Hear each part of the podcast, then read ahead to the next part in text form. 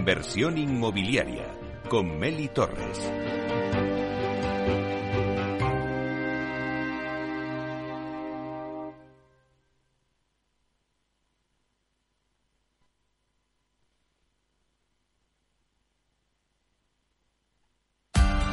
Capital Radio. Escucha lo que viene.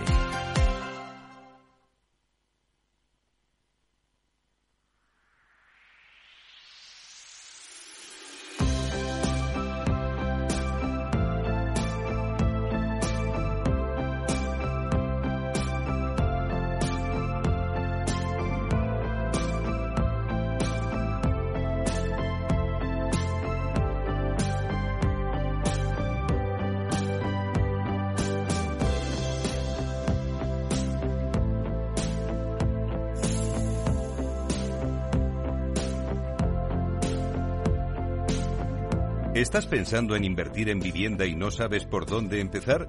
Para rentabilizar tus ahorros, tomar las mejores decisiones y ganar en tranquilidad, no te pierdas la opinión y los consejos de los que más saben y conviértete en un inversor Masteos. Porque Masteos es la mayor empresa especializada en la inversión en alquiler llave en mano. Y en esta sección tendrás todas las claves del mercado residencial y las herramientas para que puedas invertir en vivienda de forma fácil y segura. Bueno, pues en nuestra sección Inversor Masteos nos vamos hoy con el informe que ha elaborado sobre los municipios más rentables para invertir en España en vivienda en alquiler en función del presupuesto disponible. Y es que encontrar una oportunidad de inversión en vivienda no es una tarea fácil. Tradicionalmente es un proceso que lleva mucho tiempo y requiere de un gran conocimiento del mercado. Consciente de todo ello, Masteos, que es una empresa especializada en el asesoramiento personalizado para la compra de vivienda para alquilar, llave en mano, ha elaborado un informe sobre los municipios y localidades más rentables para alquilar en función del presupuesto, como os decíamos. Y es que, por ejemplo, si cuentas con una capacidad de inversión inferior a ochenta mil euros, ahora te vamos a contar dónde podéis invertir para obtener una rentabilidad del nueve por ciento. ¿Y quién nos lo va a contar? Pues Beatriz Toribio, que es la directora general de Masteos en España y que la tenemos aquí en directo en el estudio, a pesar de la ola de calor. Buenos días, Beatriz. Bueno, buenos días, Meli. Yo por la radio, vamos, eh, llueve, truene, nieve o haga mucho calor. Aquí estoy. Aquí estamos, aquí estamos. Bueno, pues nos traéis un informe súper interesante porque yo creo que hay gente... Mira, hemos empezado además eh, hoy el, el programa hablando con las noticias, hablamos un poco de esa rentabilidad de la vivienda, ¿no? Eh, Idealista nos daba una cifra y decía, bueno, la rentabilidad que tenemos hoy ahora mismo en vivienda eh, para el alquiler es de un siete coma uno por ciento. Uh-huh. Claro que si lo comparamos con los bonos del Estado, que es un tres coma dos por ciento, es que lo está duplicando. Luego es un producto interesante de inversión. Pero contigo vamos a ver en dónde, o sea, depende un poco del presupuesto que tengamos, en dónde podemos eh, invertir y sacar una rentabilidad, como decíamos al principio, de hasta el nueve por ciento. Si quieres, cuéntanos un poquito cómo surge este informe, sí. ¿Por qué al final decidís hacer esta guía? Pues precisamente por lo que estabas comentando tú. Yo creo que necesitamos que cada vez más gente comprenda esto, ¿no? Que eh, la vivienda también puede puede ser un producto de inversión que nos puede permitir eh, generar, crear un, un patrimonio que nos puede ayudar de cara pues a nuestras responsabilidades familiares, nuestras necesidades económicas, etcétera, y que mes a mes nos dan re, eh, una rentabilidad, un caos, un cash, perdón, muy interesante para complementar nuestros ingresos, ¿no? ¿Qué ocurre? Que, bueno, pues hasta ahora el grueso de la población española cuando, cuando rentabiliza una vivienda en alquiler, la mayoría de las veces es porque la ha heredado o por porque ha invertido por su cuenta, pero acompañado de un profesional esto te va a permitir pues detectar mejores oportunidades de inversión. ¿Y por qué hemos hecho este informe? Pues porque vemos que muchos de nuestros potenciales clientes nos llegan pues nada más con tengo este presupuesto, ¿dónde puedo invertir? ¿No? Entonces, con ese objetivo nosotros tenemos una misión, Meli, de dar cuanta más transparencia y más información a, a, sobre el sector, sobre el mercado de la inversión, para ayudar precisamente a esas personas que quieren comprar vivienda para alquilar y que vemos que ahora es un buen momento para hacerlo. Y este informe, en lo que hemos hecho es, en base a nuestra experiencia, vemos que hay pues determinados rangos de inversión. Comprar vivienda para alquilar no siempre necesita grandes inversiones y aquí, de hecho, vemos que tenemos unos rangos pues inferiores a ochenta mil euros. Aquí tenemos municipios que nos dan rentabilidades, rentabilidades de doble dígito, incluso superiores al nueve por ciento, cuando la media, cuando bien comentabas, la media nacional de comprar vivienda para alquilar está, según nuestros datos, en el siete coma siete por ciento, pero pero eh, coincide con este que me comentabas de, de Idealista. Después tenemos municipios para aquellos inversores que tengan un presupuesto entre ochenta y ciento veinte mil euros, y aquí es todo el proyecto, ¿eh, Meli? O sea, incluyendo esa posible reforma eh, de, de la vivienda para, para alquilar. Y después de entre ciento veinte mil y doscientos mil euros, y ya para más de doscientos mil.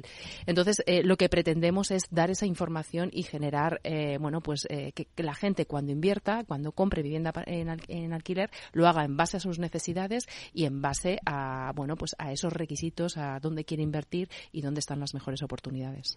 Bueno, pues si te parece, Beatriz, vamos a ponérselo fácil al inversor. Entonces, vamos a darle por tramos. Vamos a ver dónde puede Eh, invertir si tiene un presupuesto inferior a ochenta mil euros. Bueno, pues aquí es donde encontramos eh, municipios como, por ejemplo, Elda en Alicante. Todo lo que es la costa mediterránea y, en concreto, la Comunidad Valenciana ofrece unas rentabilidades muy, muy interesantes, porque ahí el precio de venta es inferior y vemos que el precio del alquiler, eh, bueno, pues está teniendo, un, como en toda España, un crecimiento muy importante. Elda y, y Talavera de la Reina son las dos ciudades que nos ofrecen rentabilidades de doble dígito con un presupuesto inferior a ochenta mil euros. Pero vemos también municipios como Alcoy, en Alicante, Ferrol, en La Coruña, Sagunto, en Valencia, o Reus, en eh, Tarragona. Todos estos municipios ofrecen rentabilidades par- del nueve por ciento para arriba. Y después tenemos Villarreal en, en Castellón, Santa Cruz de Tenerife, Jerez de la Frontera en Cádiz y Linares eh, en Jaén, que ofrecen rentabilidades entre el ocho y el nueve por ciento. O sea, fíjate que estamos hablando de diez municipios que en estos momentos, con una inversión inferior a ochenta mil euros, podemos conseguir una rentabilidad del ocho coma siete al once por ciento de rentabilidad. Vale, pues vamos al segundo tramo. Vamos a ver inversores con capacidad de inversión entre ochenta mil y ciento veinte mil euros. ¿Dónde se tienen que poner el foco para poder hacer una buena inversión? Aquí, como en este tramo, como ya mejor, o sea, aumentamos un poquito el presupuesto, ya podemos acceder a, a capitales de provincia, como por ejemplo Orense. Orense lidera este rango de, de inversión con una rentabilidad del ocho coma ocho por ciento, que no está nada mal. Después tenemos otras eh, otras eh, capitales de provincia como, por, como Córdoba, como Alicante, con una rentabilidad del seis por ciento, Córdoba del seis coma seis por ciento, y luego tenemos municipios como San Cristóbal en Santa Cruz de, la Tenerife, de Tenerife, que también tiene una rentabilidad del ocho por ciento, Sanlúcar de Barrameda en Cádiz del siete por ciento, y también vemos ya municipios del extrarradio de las grandes capitales, es decir, de Madrid y Barcelona, como por ejemplo Badalona, con una rentabilidad del siete coma seis por ciento, y Coslada, que donde podemos invertir con un presupuesto entre ochenta y ciento veinte mil euros, podemos conseguir una rentabilidad del seis coma siete por ciento.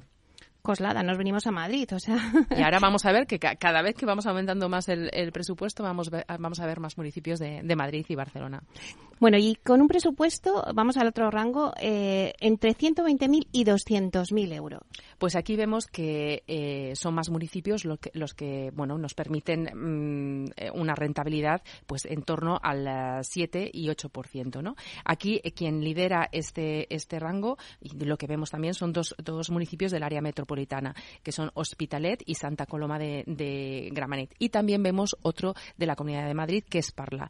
Eh, son municipios que, como sabemos, pues además de su cercanía a las grandes eh, capitales, pues también tienen importantes alicientes eh, industriales que crean empleo y que, sobre todo en el medio largo plazo, sabemos que van a ser un polo de atracción eh, de población, de atracción, porque evidentemente, pues precisamente por ese impulso económico, pues se necesita eh, vivienda, ¿no? Y además t- tienen, pues eh, Eh, tasas de incremento de la población superiores a la media.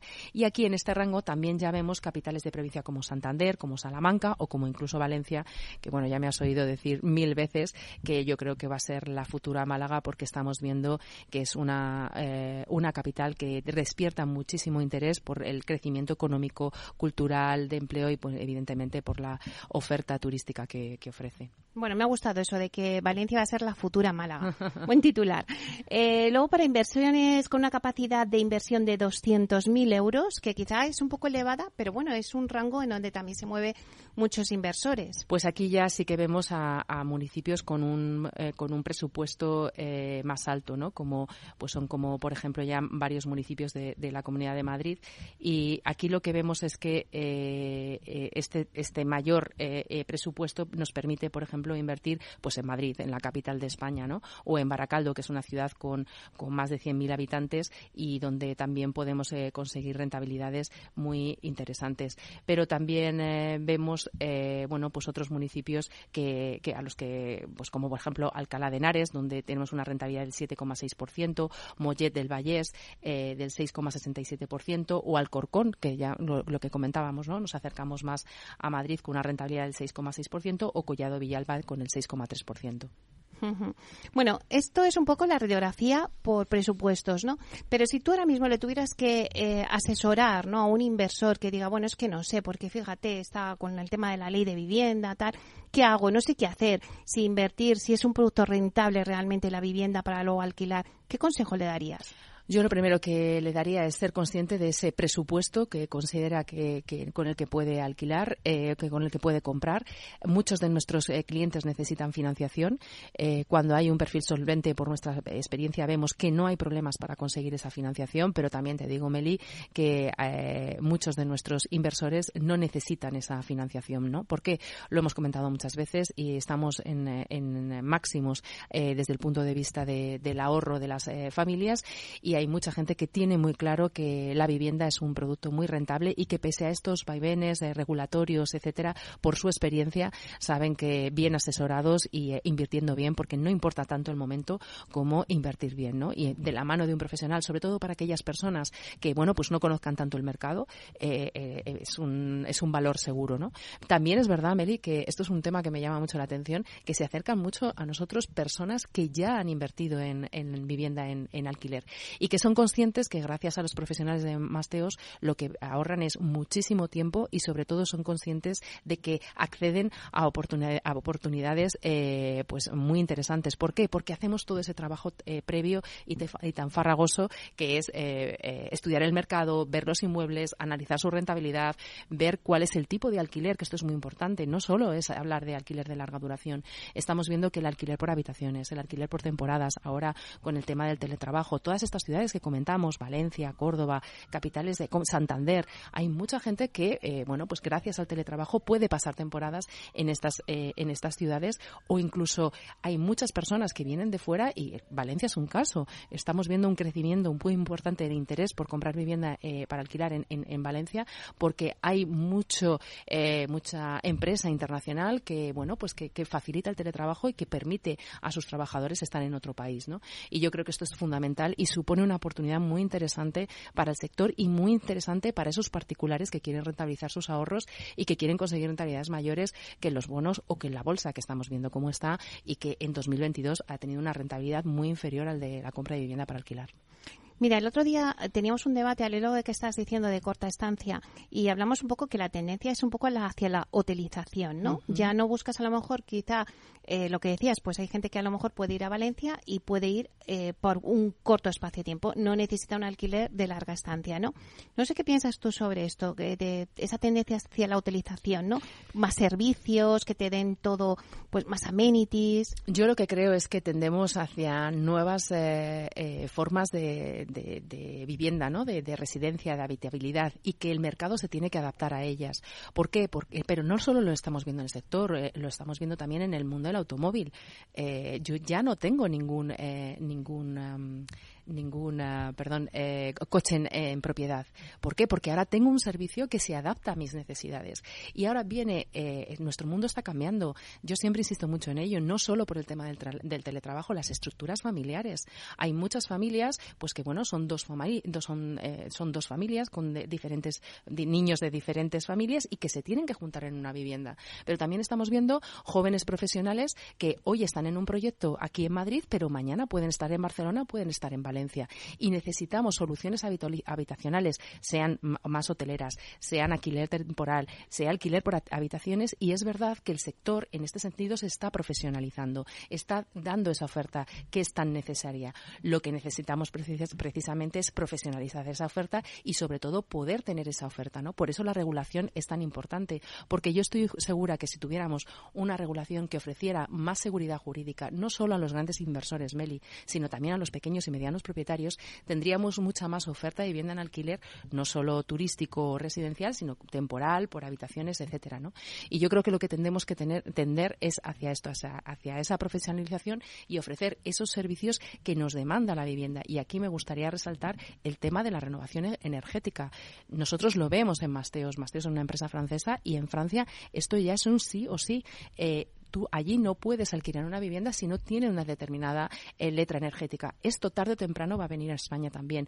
Y tanto, evidentemente, los inversores institucionales esto lo tienen muy claro, pero los inversores profe- eh, particulares también lo tienen que saber, ¿no? Entonces, uh-huh. ir de la mano de un profesional como Masteos, que eh, esto lo tenemos ya por la mano y la reforma es uno de nuestros grandes pilares, pues les va a ayudar a que ese inmueble eh, que oferten, pues no solo se va a alquilar más rápido, sino por más tiempo y con una mayor rentabilidad. Bueno, ahora que hablas de regulación, ¿no? Eh, antes también preguntaba eh, alguien que también ha intervenido un poco en el sector también del alquiler, eh, un poco que nos acercamos al veintitrés de julio, ¿no? Y todo el mundo está mirando un poco, la eh, pone el foco en decir, bueno, ¿y qué va a pasar con la ley de vivienda?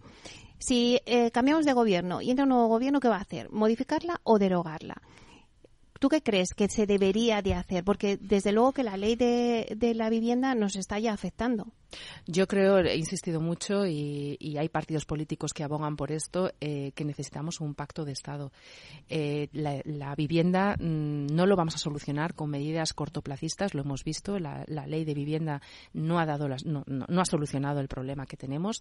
Eh, es verdad que tampoco se ha aplicado en, en el grueso de la, de la ley, pero hemos visto que sin aplicarse ya cuáles han sido muchas de sus consecuencias, ¿no? Reducción de la oferta, que es el mayor problema que tenemos en, desde el punto de vista de, de la vivienda y esa inseguridad jurídica que aleja esa inversión que, ne, que necesitamos. Pero medidas como el control de precios lo hemos visto en ciudades como Barcelona y tampoco han solucionado el problema.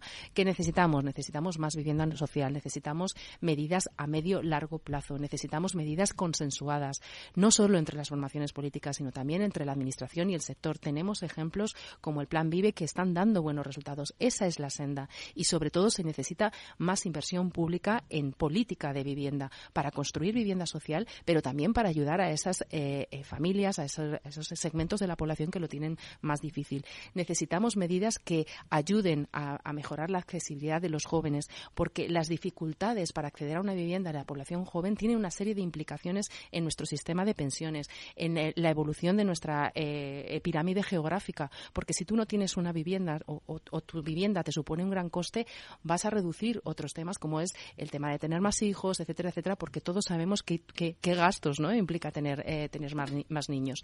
Entonces, es capital solucionar este problema y si no es eh, con medidas consensuadas y a medio o largo plazo va a ser muy difícil. Yo solo lo que pido desde aquí es que eh, las eh, políticas que bueno que se han anunciado por parte de algunos eh, o de, de la mayoría de los eh, partidos políticos al final se cumplan, porque muchos de ellos están hablando de pacto de Estado, pero hemos visto en la educación, estamos viendo, la educación es una moneda, ¿no? que también se cambia según eh, eh, eh, el partido que gobierne, ¿no? el color que gobierne, y esto genera un trastorno para bueno pues para para los docentes para y sobre todo para esos alumnos, ¿no? que tienen que, que desarrollar su carrera educativa. Pues yo creo que en la vivienda tiene que haber una política continuada. Evidentemente luego habrá matices, pero el grueso, que es más oferta, más vivienda social y seguridad jurídica, tiene que estar ahí por parte de todos los partidos políticos. Oye, y los precios, ¿no? que todo el mundo también hablamos siempre de los precios, ¿no? porque los precios del alquiler suben, suben. ¿Qué va a pasar con los precios del alquiler? Pues los precios del alquiler van a seguir subiendo, Meli, porque el empleo es verdad que está, está tirando, eh, no, no está decreciendo pese a la situación económica, y la gente necesita vivir y, y sobre todo en las grandes ciudades que son los polos, ¿no? eh, económicos, que lo hemos comentado, y sus alrededores, ahí la, la gente, por esa imposibilidad de acceder a la compra de vivienda por los altos precios, pero ahora por el problema de la financiación, lo que va a provocar es que se, eh, y lo está provocando, es que se refugien en el mercado del alquiler. Yo estoy lo llevo diciendo años y se está eh, se está con, bueno yo y muchos pero se está demostrando que el precio del alquiler no frena su subida. Entonces, eh, eh, aquí lo que necesitamos es introducir más oferta de vivienda en alquiler, por un lado social, pero también vivienda eh, asequible, que es la vivienda que está entre eh, la social y la vivienda a precio libre. Y aquí es fundamental el papel de la, de la administración y la colaboración con el sector privado. También yo creo que es fundamental en papel de la Administración, que no se ha visto mucho en este año, pero a ver si después del verano se empieza a notar un poco el tema de los fondos Next Generation. Cuando Totalmente. Me hablabas de la de la renovación energética, es un tema importante de cara también a, al mercado del alquiler. Yo no sé si, Totalmente. Bueno, pues, ¿qué va a pasar? ¿O qué opinión crees tú que debería de, de tratar este tema? ¿Cómo se debería agilizar? Porque sobre todo es que hay ahí un parón. Mira, ayer, yo ayer tenía una conversación muy interesante con una persona... Eh, que está en una empresa relacionada con financiación para el real estate y comentaba, eh, o sea, es que esto es un must ya para, para la, la, los grandes inversores, ¿no? O sea, el, el tema de cumplir esos requisitos, ¿no?, de E S G eh, van a ser fundamentales. Y aquí es que la senda nos la marca la Unión Europea, la Agenda dos mil treinta, etcétera, y lo vamos a tener que hacer sí o sí. Lo veo también, como comentaba antes, como mmm, en Francia se va muy por delante en este tema, ¿no? Y en cambio veo Eh, por casos cercanos a mí, eh, personas que están reformando una vivienda y que están pues cambiando desde desde pues todo, desde para introducir aerotermia, ventanas, etcétera, y tienen, un, o sea, no saben que en estos momentos se pueden adherir a ayudas eh, de cara a esa rehabilitación. Los profesionales con los que trabajan no les informan de esto, ¿no? Yo creo que hay una labor pedagógica muy importante y también eh, ser conscientes de que si no cumplimos ya con estos requisitos y si se además es que este año se terminan estas ayudas, las vamos a perder y nos vamos a encontrar con que lo vamos a tener que hacer eh, contando con, con, con nuestro bolsillo, ¿no? Y que además eh, no solo va a ser esa inseguridad jurídica para materia regulatoria, ¿no?, sino que cuando muchos edificios no cumplan esos requisitos, pues muchos inversores o muchas potenciales eh, eh, multinacionales y grandes empresas no van a querer acceder a esos, eh, a esos edificios. Luego nos encontraremos con un problema todavía más grave. Ay, Beatriz, tenemos muchos retos por delante. O sea, nos vamos de vacaciones, pero yo creo que volvemos con una agenda completa de un montón de cosas eh, eh, con respecto al sector del alquiler eh, que estamos hablando y, y de retos. Pero yo creo, Meli, que también por dar la visión positiva, creo que el sector se está profesionalizando. Eh, estamos, es verdad que vamos poquito a poco y con retraso, pero acuérdate del mercado hace veinte años. O sea, del alquiler apenas se hablaba, de renovación energética ni sabíamos lo que era, eh, no sé, los profesionales, ¿no?, los grandes referentes del sector, los líderes de grandes empresas tenían un perfil muy diferente al que vemos ahora, y yo creo que todo esto es lo que tenemos que explicar mejor, contar mejor, para que la sociedad sea consciente de cómo, cómo se está transformando el sector, pero que tenemos que transformarnos muchísimo más. Y la vivienda es eh, un elemento fundamental para el grueso de la población y tiene que ser consci- consciente de que las viviendas en el medio y largo plazo tienen que ser muy diferentes. Bueno, pues si te parece vamos eh, a volver al informe y vamos a dejar ese titular para acabar, que Alicante, Toledo, Valencia y La Coruña son las zonas donde se puede invertir en vivienda para alquilar por menos de ochenta mil euros y obtener rentabilidades superiores al nueve por ciento. Muchísimas gracias, Beatriz, por estar aquí con nosotros en Capital Radio, por contarnos vuestro informe, que es muy útil para la gente que quiera invertir porque ya sabe dónde poner el foco. Gracias a vosotros, Meli, es un placer. Un saludo. Hasta pronto. Hasta luego.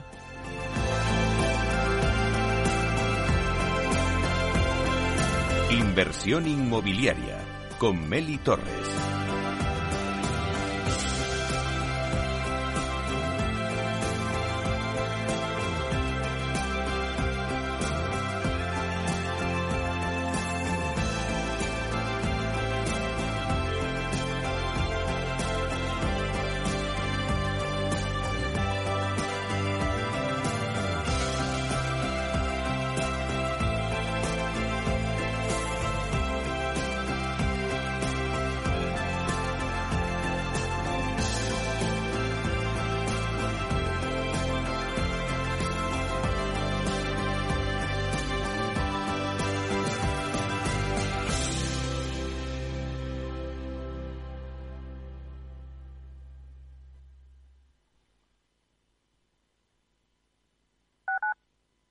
Capital Radio, Madrid, ciento tres punto dos F M.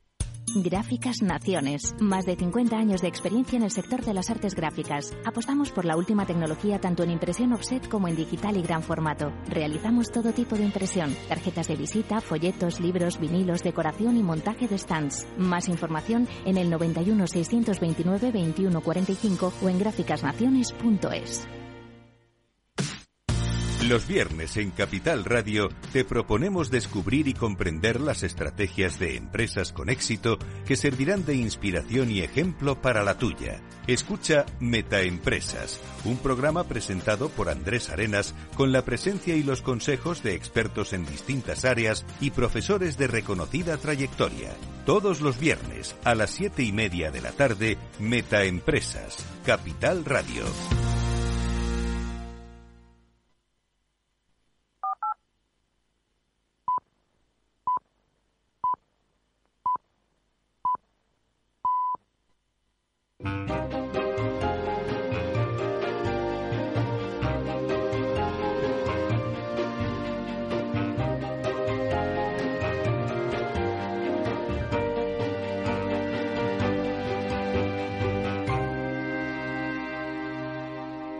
Inversión inmobiliaria con Meli Torres.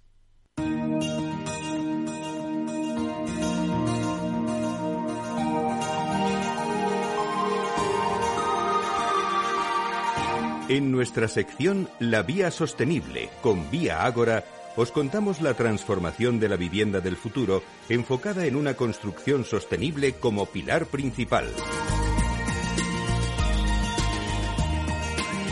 Bueno, pues ahora en la vía sostenible vamos a hablar sobre arquitectura generativa. Y es que el diseño generativo es la combinación de algoritmos aplicados a funcionalidades concretas, que mediante inteligencia artificial tienen la finalidad de producir diseños, estructuras o espacios. Se ha convertido en el próximo reto para los que trabajan en el diseño de infraestructuras y el sector de la fabricación. Y es que la inteligencia artificial permitirá desarrollar nuevas combinaciones de diseño de alto rendimiento que ayudarán a solucionar los desafíos más complejos, reducir el peso de los componentes y los costes de fabricación, personalizar la escala y optimizar el rendimiento, entre otros aspectos. Bueno, pues para hablarnos de todo ello, hoy tenemos a un especialista en la materia. Vamos a hablar con Carlos López, que es director de Oficina Técnica de Lignum Tech, compañía perteneciente a la corporación Vía Ágora. Vamos a darle la bienvenida. Buenos días, Carlos. Buenos días, Meli. ¿Qué tal? Bueno, pues sí que hablamos ya en otro programa de arquitectura generativa. Pero tú, como especialista en este ámbito, ¿cómo defines la arquitectura generativa? Bueno, pues yo creo que para hablar de arquitectura generativa, primero tendríamos que, que definir lo que es el diseño generativo, que le da nombre, ya que este bien puede aplicarse a la propia arquitectura, pero también a muy diferentes disciplinas. Por intentar bajarlo un poco a un lenguaje más coloquial, eh, se trata de una tecnología avanzada de diseño digital, donde introducimos una serie de variables en un software especializado para manipularlos. Es decir, no dibujamos una línea geométrica, sino tenemos que decir cómo es esa línea para que el propio software lo haga. Por tanto, parte de la terminología del diseño paramétrico, donde podemos crear diseños complejos y versátiles a través de la modificación de parámetros de diversa índole. Pues la geometría que ya hemos hablado antes, pero también cantidades cuantificables, temperaturas, luminosidad, contaminación. La evolución en este caso respecto al diseño paramétrico se trata de la optimización. Partiendo de las bases previamente mencionadas, establecemos un gran conjunto de soluciones en escaso tiempo, llegando incluso pues, a millones en pocos minutos. Y mediante un proceso de scoring, establecer qué soluciones que nos está dando el programa se adaptan mejor a las condiciones de partida. Claro, y de esto que nos estás hablando, ¿qué posibilidades ofrece al futuro de la arquitectura? Pues la arquitectura, como en todo proceso de diseño actual, se enfrenta actualmente a un cambio de paradigma. Normalmente, o tradicionalmente, el arquitecto establecía el problema de base, es decir, el proyecto, y buscaba un conjunto de soluciones en el tiempo que tuviese que pudiesen satisfacer este problema. Posteriormente, cogía esta solución, la pasaba por una fase de análisis o evaluación, y tras la elaboración de la idea tiene que volver a dar normalmente pasos atrás en el proceso. De esta forma, en los meses que nos puede llevar un proyecto de ejecución, apenas podíamos desarrollar cinco o diez soluciones, muchas de ellas eran variables de la, de la idea inicial. En este caso, lo que propone el diseño generativo dentro de la arquitectura es un trabajo previo de análisis de las condiciones óptimas. Es decir, no pensamos cómo tiene que ser nuestro proyecto, sino los parámetros que debe cumplir, con un mix de producto óptimo, una iluminación, los niveles acústicos, las tipologías ideales, antes de formarlas, las tipologías ideales de nuestro proyecto, cómo primar, por ejemplo, el, el producto de dos o tres dormitorios, los espacios de relación y distribución. Con ello, el programa es capaz de analizar las condiciones de nuestra solución, no de nuestro problema de partida, y responder con miles de soluciones en minutos. Por último, teniendo en cuenta estas condiciones de partida, reevalúa todas las propuestas para darnos el conjunto de modelos que responden mejor a los parámetros establecidos. Con este sistema de trabajo, el diseño generativo puede ayudar a la arquitectura en numerosas fases del proceso dentro del sector inmobiliario, desde una fase de inversión, la fase de encajes, un análisis de la normativa urbanística, el mix de producto, elaborar un proyecto básico, la reoptimización del proyecto tras la coordinación con los proyectos de estructuras e instalaciones o la inclusión de sistemas industrializados, hasta un largo etcétera. Uh-huh. Claro, yo me pregunto, Carlos, y en relación a los fabricantes de sistemas constructivos industrializados, ¿de qué manera os ayudará? Pues, como en todo diseño, no todo vale para todo. Es decir, vamos a partir de, de un sistema o un modelo estándar del proceso de sistema industrializado, que podemos dividirlo en cuatro grandes fases. Una fase de viabilidad, donde vemos cómo introducir nuestros sistemas en el proyecto que nos da el cliente, una ingeniería de detalle, una fabricación o una instalación o puesta en obra. En cada uno de estos procesos podríamos establecer una matriz de esfuerzos y ver que la gran mayoría de operaciones son repetitivas. Por ejemplo, en el caso de la ingeniería de detalle, establecemos que cerca de un ochenta por ciento de las operaciones de diseño son repetitivas, teniendo que intervenir el técnico en el dibujo de todos los componentes en cada una de ellas. En el caso de los sistemas multicapa, como nuestra fachada entre madera ligera y madera, muchas de estas capas mandan órdenes de relación o de exclusión, zonas de seguridad a las otras capas. Estas operaciones han ido pasando por diferentes sistemas de diseño. Por ejemplo, primero, para optimizar establecimos una serie de bloques. De las partes más repetitivas, como pueden ser las esquinas, los huecos de, de puerta, los huecos de ventana. Luego estos bloques los hicimos dinámicos, respondiendo a las tipologías estándar que más se repetían, como pueden ser las ventanas de uno veinte, de uno cincuenta, de uno ochenta. Nos dimos cuenta que no era suficiente. Y por último, intu- introducimos los sistemas de diseño paramétricos, que hacían que dichos bloques se pudiesen deformar y ser flexibles a toda la casuística que nos estábamos encontrando. Con todo ello, con el fin de mejorar tiempos y sobre todo minimizar el error humano. Hay que decir que no todo se puede parametrizar, pero sí gran parte de las operaciones, haciendo que el técnico pueda dedicar su tiempo y atención de forma óptima, fuera de las acciones repetitivas. Con todo, se une ahora el diseño generativo, donde el software especializado es capaz de elaborar estas operaciones, pero ir más allá y afinarlas, de acuerdo a unas reglas de partida óptimas establecidas por la oficina técnica. De esta forma, a la reducción de costes, plazos y errores humanos se une el tener un diseño optimizado, versátil y complejo. Claro, y la corporación Vía Ágora ha sido una de las primeras en apostar por esta tendencia, aún por, des- por desarrollar en España. ¿Qué estáis haciendo respecto a la arquitectura generativa? Pues estamos estudiando, en algunos casos haciéndolo ya, introduciendo a las diferentes compañías que componen la corporación, ver cómo pueden aplicar estas técnicas de diseño generativo en diferentes puntos del proceso, a diferentes escalas y características de partida, las cuales hay que recordar que no son única y exclusivamente geométricas. Por ejemplo, en época temprana, dentro del análisis de negocio, donde se estudian los requisitos o requerimientos que pueda tener nuestro potencial cliente, de acuerdo a su perfil. Con ello, se hace un encaje previo de mix de producto, pudiendo realizar decenas de estudios a la semana, cuando tradicionalmente podíamos hacer uno o dos.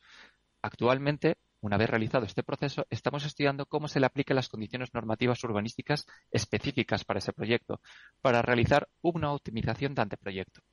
Estas optimizaciones cabe recordar que se van acoplando unas a otras, cada una de ellas introduciendo nuevos parámetros en las fases de viabilidad y de encaje. Más tarde, en el proyecto básico, toma forma de acuerdo a las condiciones anteriores, equipamientos, tipologías de vivienda, incluso sistemas industrializados sin incorporar. Más tarde, sufrirían una nueva optimización al introducir la coordinación con los proyectos de estructuras e instalaciones y la introducción eventual de sistemas industrializados, los cuales, por último y a su vez, llevan integrada otra programación adicional que desarrolla gran parte de su ingeniería de detalle con este proceso. Claro, y Carlos, si hablamos de sostenibilidad, que es la palabra del dos mil veintitrés, ¿hace más sostenibles los proyectos la arquitectura generativa? Pues sin lugar a dudas, ya que, como eh, hemos hablado previamente, la optimización es la característica que lo define. Podemos controlar las condiciones de partida de cada uno de los materiales que componen nuestro sistema. Con ello, reducimos enormemente nuestro porcentaje de pérdida de cada uno de los materiales en favor de la estandarización.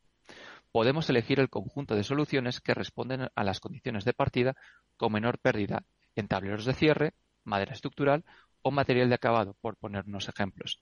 Con ello, adicionalmente, controlamos nuestra huella de carbono e hídrica en el proceso. Antes hablábamos, Carlos, de bueno, pues que esta tendencia aún está por desarrollarse en España, pero ¿cuándo crees que terminará de desarrollarse? Pues ha sufrido últimamente bastantes avances, es decir, estamos hablando de una tecnología madura. Existen actualmente una gran cantidad de software y herramientas especializados que se han dado cuenta de las carencias y necesidades del sector en estos aspectos. Tengo que recordar que no vienen a sustituir al estudio de arquitectura, sino a hacer su trabajo más fácil, teniendo que dedicar sus esfuerzos donde realmente hacen falta.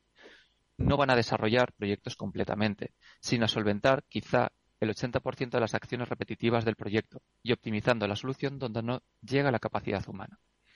Ya disponemos de soluciones de software tanto para arquitectura como para ingeniería. Es cuestión ahora de terminar de pulir esas necesidades a las cuales responden de forma generalizada, donde confluyan esa facilidad de utilización de la herramienta por el usuario final, una libertad relativa de diseño y un nivel de detalle suficiente para el cometido que requerimos. En estos términos, si bien en ingeniería ya disponemos de herramientas completamente funcionales, en arquitectura no, pero es muy posible que a lo largo del año que viene tengamos al menos uno o dos software especializados disponibles y completamente operativos accesibles para todos. Bueno, pues eso quiere decir que estamos en el camino ya para coger ya la pista de despegue de la arquitectura generativa. Pues muchísimas gracias, Carlos López, director de Oficina Técnica de Lignum Tech, compañía perteneciente a la Corporación Vía Ágora, por introducirnos en este tema. Muchísimas gracias, Meli, a vosotros y un saludo. Hasta pronto.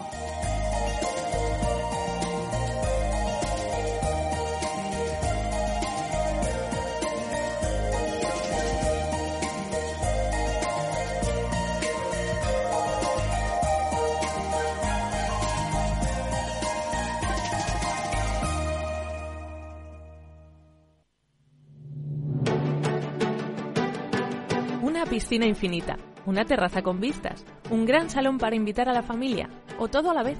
No importa lo que estés buscando para tu nueva casa, en Aedas Homes lo hacemos realidad. Entra en aedas homes punto com y sal de la fila de los que sueñan.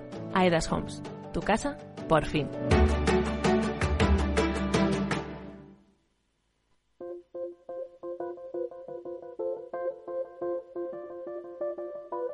Inversión inmobiliaria y proptech con Urbanitae. Un espacio donde descubriremos las nuevas claves financieras que están cambiando el sector inmobiliario gracias a la transformación digital.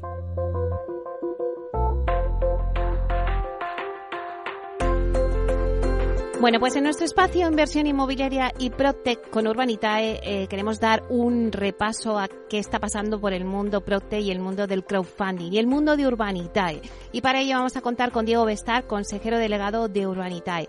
Buenos días, Diego. ¿Qué tal? Buenos días, Meli. Un placer, como siempre. Bueno, aquí soportando la ola de calor, no me digas que no. Sí, sí, yo creo que bueno, los que estamos aquí en Madrid estamos achicharrados, ¿no? Pero, pero bueno, aquí en la oficina, dentro de lo que cabe, con el aire acondicionado se está fresquito. Ni tan mal.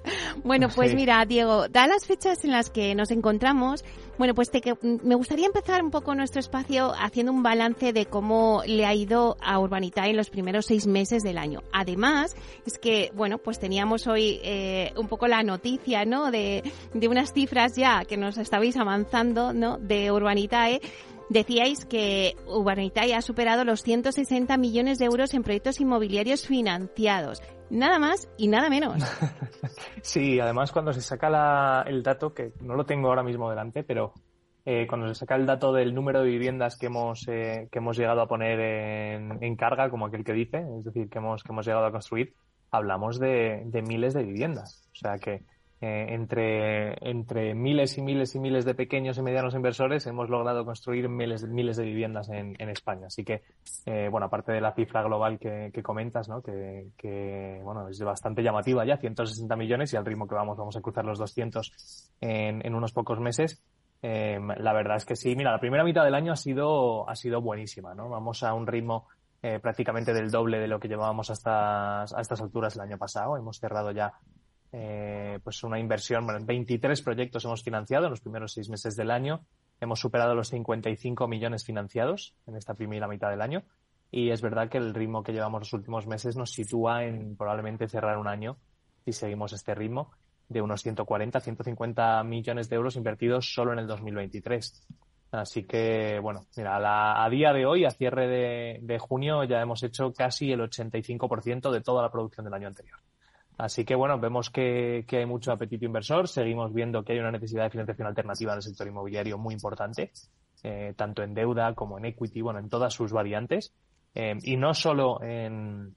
en proyectos residenciales. Nosotros también hemos hecho muchos proyectos este en esta primera mitad del año que, que eran del sector comercial, eh, sector eh, bueno pues residencial pero alternativo. O sea que, que bueno, estamos viendo un, una necesidad de financiación alternativa en todo el sector inmobiliario, que ya anunciábamos el año pasado, ya la veíamos claro, y, y la realidad es que vemos que va a ir a una más. Es decir, no es que hayamos tenido un año buenísimo por ahora y que ahora se vaya a ralentizar la cosa, sino que la necesidad de financiación alternativa va a ir al alza.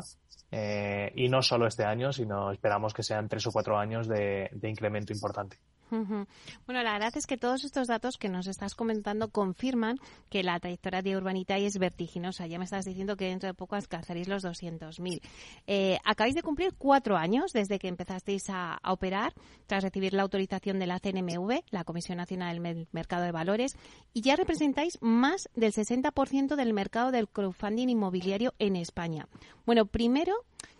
Eh, ¿qué supone para vosotros pues esas cifras, ya el sesenta por ciento del mercado? ¿Y cuáles son los números de estos cuatro años? Pues mira, los números los hemos comentado brevemente antes, ¿no? Hemos ya superado los ciento sesenta millones invertidos. Ahora mismo estamos invirtiendo a un ritmo de unos quince millones mensuales, entre diez y quince millones, dependiendo un poco de, de, del mes y de cómo caigan los proyectos. Uh-huh. Eh, y bueno, pues a este ritmo, eh, la verdad es que ahora mismo... Eh, no solo de crowdfunding inmobiliario, sino de crowdfunding en general en España. Es verdad que hay muchas plataformas, yo creo que somos veintipico plataformas autorizadas, pero solo Urbanitae hace más del sesenta por ciento del volumen. Con lo cual, las distintas plataformas que hay, os diría que si nosotros estamos haciendo entre diez y quince millones, la, la siguiente plataforma de, de crowdfunding en España está entre un millón y dos millones. O sea que ha habido una separación muy importante. Eh, y la propia inercia de, del, del marketplace, ¿no? De, del mercado que tenemos, que es inmobiliario e inversor, eh, está empujando a que, a que crezcamos incluso más rápido, ¿no? Eh, y de forma muy sostenible. O sea, al final los proyectos están funcionando muy bien, la empresa eh, está funcionando bien y, y vemos que hay mucho más, eh, mucho más eh, hueco en el mercado. O sea que, eh, insisto en lo que decía antes, ¿no? No, no preveo que vaya a haber un, un techo, ni mucho menos. Eh, y el crecimiento que estamos teniendo es natural porque el mercado lo necesita. Uh-huh. Claro, para todos los que nos estén escuchando, eh, me gustaría que de, les contáramos un poco, aparte de estos números, ¿no?, que habéis conseguido estos cuatro años, ¿cuáles son las fórmulas de inversión, ¿no? Eh, los sí. formatos que tenéis. Pues mira, yo creo que esto es lo, lo, lo más bonito de lo que hacemos. Al final, este tipo de inversión lo, lo entiende todo el mundo. Y a mí me preguntan muchas veces, oye, Diego, ¿qué me recomiendas a la hora de invertir? Y yo solo recomiendo dos cosas, diversificar y entender dónde inviertes. Eh, y es parte de lo que hizo que, que, que me gustara tanto el modelo de negocio que pretendíamos con Urbanitae y, y que me lanzara y nos lanzáramos a, a, a montar la iniciativa, ¿no? Al final lo que hacemos es hacer lo que hace, se, hace, se ha hecho toda la vida, es juntar a gente para entre unos cuantos eh, llevar a cabo una inversión. Y esto se ha hecho toda la vida en el sector inmobiliario, pues con un familiar, un hermano, una tía, un familiar, etcétera, un amigo. Eh, pues nosotros lo que hacemos es utilizar una, una plataforma de inversión online para juntar no a amiguetes, sino a miles y miles y miles de desconocidos, que cada uno aporta lo que puede aportar. El ticket mínimo son quinientos euros y entre todos pues nos compramos un solar para hacer una promoción inmobiliaria, o nos compramos un edificio para reformarlo y venderlo, o nos compramos un local comercial para ponerlo en alquiler y, y repartirnos los alquileres, ¿no? Entonces, lo que se ha hecho toda la vida, pero ahora se hace utilizando el Internet en una plataforma regulada y supervisada por C N M V, y nos permite entre todos pues invertir en activos que normalmente están fuera del alcance de los particulares. Entonces, tenemos tres proyectos principales, eh, por no alargarnos mucho eh, en esto, pero tenemos tres proyectos principales, ¿no? Uno que es los proyectos de equity, en los que entramos todos los inversores en sociedad, hmm. nos convertimos en propietarios, eh, en porcentaje de lo que hayamos aportado cada uno, de un activo inmobiliario. El segundo modelo es el segundo, el segundo modelo es el, el modelo de los préstamos, ¿no? De deuda, en el que nos juntamos todos los inversores de Urbanitae y le damos un préstamo a un promotor. Y ese promotor lo que hace con ese dinero es construir. Eh, y como garantía, al final lo más importante de un préstamo es qué garantía hay detrás, que respalde ese préstamo. Como garantía siempre cogemos garantía hipotecaria primer rango, ¿vale? O sea que al final estás prestando contra de un inmueble para que ese promotor pueda construir el edificio. Y el tercer eh, modelo que tenemos es el modelo de los alquileres. Al final es entrar todos en sociedad, es decir, nos juntamos unos cuantos para comprarnos un activo que genere alquileres todos los meses, que es quizás la, la, la modalidad de inversión más conservadora y más habitual, ¿no? La gente pues compra algo para ponerlo en alquiler y le genere unas rentas todos los meses eh, y un dinerillo, ¿no? Para, para eh, complementar los ingresos que ya tenga en su trabajo o en la jubilación, etcétera. Uh-huh. Claro, Diego, y quizás la mejor prueba de, de bueno, pues todas estas fórmulas es eh, llevarlo al terreno de los proyectos, ¿no? Eh, los proyectos que ya habéis liquidado tras devolver capital e intereses, mejorando en muchos casos incluso las expectativas iniciales, que me hablabas muchas veces de ello, ¿no? Coméntanos los sí. proyectos. Pues, a ver, esto es la parte más importante, ¿no? Porque, quiero decir, invertir ciento sesenta millones está muy bien, pero si las inversiones están yendo mal, pues eso tiene, tiene un recorrido muy corto, ¿no? Al final, mira, este, en esta primera mitad del año, que ha sido la mitad más activa, o la parte, la época más activa que hemos tenido de devoluciones, hemos devuelto ocho proyectos en su totalidad a más de cinco mil quinientos inversores que invirtieron en ellos, y la T I R media conseguida ha sido del catorce por ciento. Eh, y esta T I R incluye proyectos de deuda que tenían objetivos de T I R del diez por ciento, porque es el, el tipo de interés que a los que le habíamos prestado a los promotores, e incluye proyectos de equity que han dado mucha más rentabilidad. Pero el, el blended, como dicen, el, el, la media de rentabilidad conseguida es el catorce por ciento de T I R. Eh, y estos son proyectos que hay que tener en cuenta que se, en su mayoría se iniciaron eh, en plena fase de inflacionaria de costes de construcción, etcétera. O sea, que se han comportado muy bien, la verdad. Y devueltos en total, en nuestro histórico, desde que empezamos, hemos devuelto ya veintiséis proyectos y la T I R media de devolución es del diecisiete por ciento. Así que, bueno, están funcionando muy bien. Tenemos ya cuatro proyectos de rentas eh, funcionando que están generando alquileres de forma recurrente eh, todos los trimestres y, y, bueno, pues los resultados acompañan. Uh-huh. Bueno, la verdad es que hablando ahora en general de vuestra compañía, pero si nos vamos al crowdfunding, siempre hemos hablado tú y yo, decías, bueno, esto va increciendo, pero eh, ¿qué porcentaje ahora mismo eh, de pastel de la financiación se lleva el crowdfunding inmobiliario, Diego? Bueno, sigue siendo enano. Eh, hablamos de que en el sector inmobiliario se estima que hay entre diez y doce mil millones de euros, perdón, sí, entre diez y doce mil, es que son cifras que a veces uno pierde la noción, ¿no? Entre diez y doce mil millones de euros de financiación anual. De la, de esos diez, doce, digamos diez, para hacer una cifra redonda, ¿no? De esos diez mil millones de euros de financiación que hace falta para el sector promotor, eh, la mayoría viene del banco. Se estima que alrededor de un, eh, de un ochenta o un noventa por ciento. El resto es de financiación alternativa. Y eso está cambiando. El banco cada vez está financiando menos al sector promotor. Nos estamos pareciendo mucho más a nuestros vecinos. Es decir, no es que estemos ahora mismo en una situación anómala. Es que lo anómalo es que el banco tenga un peso del noventa por ciento. Porque en otros países el banco tiene un peso quizás del cincuenta a sesenta. Entonces, nuestro país es un país muy bancarizado. Eh, pero bueno, digamos, el banco financia nueve mil de los diez mil millones y hay mil millones, eh, unos mil, dos mil millones más o menos de financiación alternativa.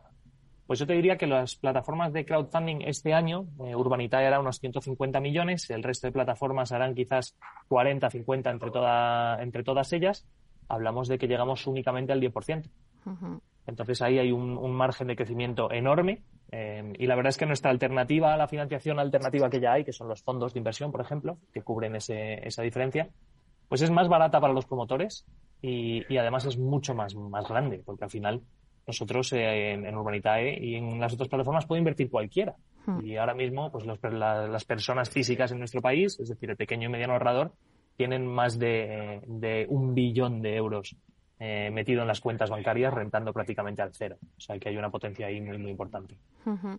Y vamos a con, con Urbanitae, porque seguís financiando proyectos. Eh, cuéntanos los dos últimos proyectos en Mallorca y Barakaldo.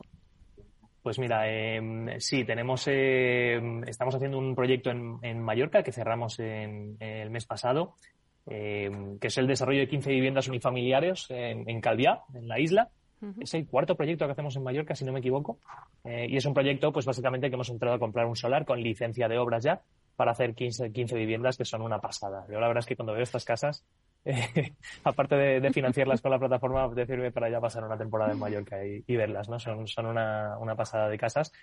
Eh, al mercado europeo principalmente, son casas de, que se van a vender a partir de los tres millones de euros. Y bueno, estimamos un plazo de unos veintiséis, treinta meses más o menos y una rentabilidad que rondará el cuarenta, entre el cuarenta y el cincuenta por ciento de rentabilidad para, para el inversor en ese plazo, si todo va como, como está previsto. Y luego hicimos un proyecto en Barakaldo, que es el polo opuesto. Es un proyecto de rentas. Básicamente entramos en sociedad para comprarnos una tienda en el centro de Barakaldo. Eh, y básicamente la tienda está alquilada por un grupo que se llama Petco, que es un grupo que quizás en España suena menos, pero es un grupo muy, muy grande a nivel europeo de tiendas generalistas, y tiene un contrato de obligado cumplimiento de alquiler a quince años. Y bueno, pues entre todos lo hemos comprado y, y esto nos va a dar una rentabilidad cercana al seis por ciento anual todos los años, eh, vía los alquileres. Entonces lo que haremos es, cada tres meses se reparten los alquileres entre los que hemos invertido. Y bueno, una inversión clásica de alquiler que, que hemos hecho también, ya es la cuarta que, que publicamos en Urbanitae. Uh-huh. Bueno, pues esos dos proyectos. Pero además, ayer mismo lanzasteis también otra sí. nueva oportunidad de inversión, en esta ocasión en Vitoria, un proyecto de plusvalía junto al promotor M V R E. ¿Qué acogida ha tenido por parte de vuestros inversores, que la lanzasteis ayer? Bueno, pues se cerró ayer. Eh, yo creo que no, no llegó, no llegó a, a una hora. Es verdad que esto lo hemos hablado en varias ocasiones, ¿no? Pero sigue, sigue ocurriendo, y si alguien no nos conoce es importante que lo sepa. La, los proyectos se cierran muy rápido. Ayer publicamos este proyecto. El, el ticket no era muy grande, era un millón seiscientos mil más o menos, un poquito menos de un millón seiscientos mil, para, bueno, para llevar a cabo una, una promoción en, en Vitoria. Y, y bueno, pues se financió en cuestión de, de minutos, ¿no? Eh, al final no recuerdo exactamente cuántos inversores entraron, creo que seiscientos cincuenta, seiscientos sesenta inversores, eh, y entre todos pues levantamos ese millón seiscientos. Y aquí vamos a entrar en sociedad con un promotor para construir un edificio en Vitoria de, de veintiocho viviendas que, que, vamos, tiene una acogida comercial brutal, ¿no? En muy poquito tiempo, en menos de dos semanas han vendido casi la mitad. Así que eh, esto es para empezar la obra en breve y esperamos un plazo de unos veinticuatro, veintiocho meses. Eh, para, para terminar la obra y poder entregar el inmueble. Madre mía, y todo esto en julio. Bueno, ya para terminar sí. eh, la sección, háblanos de vuestros próximos proyectos a la vista. Bueno, estamos cogiendo aire de, de, después de cerrar el de ayer. Es verdad que ya empezamos a notar un poco el, el, el parón eh, veraniego. Lógico, tenemos, lógico. Sí, tenemos dos o tres proyectos que, que vamos a sacar en julio y agosto. Eh, estamos preparando uno en Barcelona, en el veintidós arroba, muy interesante. Eh, que va a ser de oficinas, uh-huh. y hablaremos de él. La verdad es que es súper interesante el proyecto. Eh, tenemos otro en el País Vasco. En el País Vasco últimamente estamos muy, muy activos. Eh, y lo bueno de este, este proyecto del País Vasco que, que tenemos en, en cartera es que está ya prácticamente vendido entero. Eh, y es cuestión de esperar un poquito para que llegue la licencia, ponerse a construir. O sea que riesgo comercial hay cero. Y, y bueno, alguna otra cosa ya estamos estudiando por aquí en el centro de Madrid. Así que a ver si, si logramos atarla antes de agosto, si no ya para septiembre. Bueno, pues muchísimas gracias, Diego Bestard, consejero delegado de Urbanitae. Un placer. Gracias, Meli, un placer como siempre. Hasta pronto.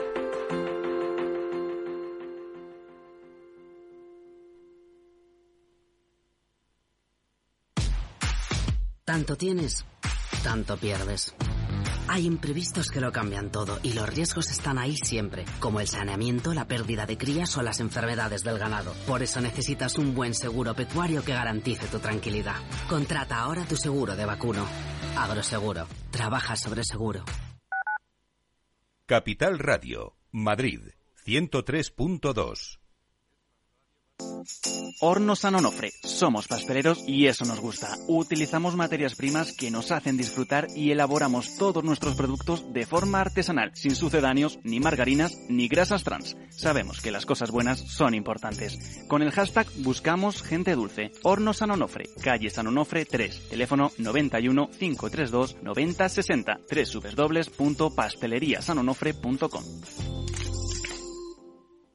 Disfruta de la mejor cocina gallega en Montes de Galicia. Todo un clásico moderno en el barrio de Salamanca. Disfruta de la variada dieta láctica, de las mejores carnes y pescados tratados con respeto y transparencia y regados con una de las mejores bodegas de la zona. En grupo, en familia o en pareja, Montes de Galicia te ofrece el espacio perfecto en cada ocasión. Si quieres entender mejor todo lo que rodea a nuestro sector alimentario, tienes una cita en La Trilla. Un gran equipo de especialistas te acercará a la actualidad económica y política desde el campo hasta la mesa. Conocerás sus principales innovaciones, sin olvidar las producciones más tradicionales. Los sábados de ocho a nueve de la mañana con Juan Quintana, La Trilla de Capital Radio.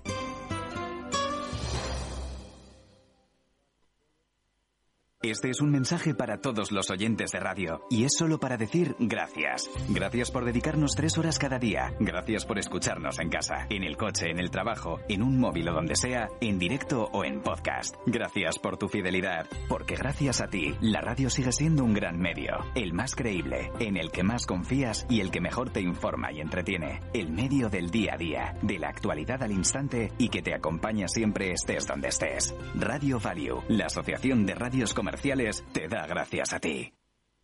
Capital Radio.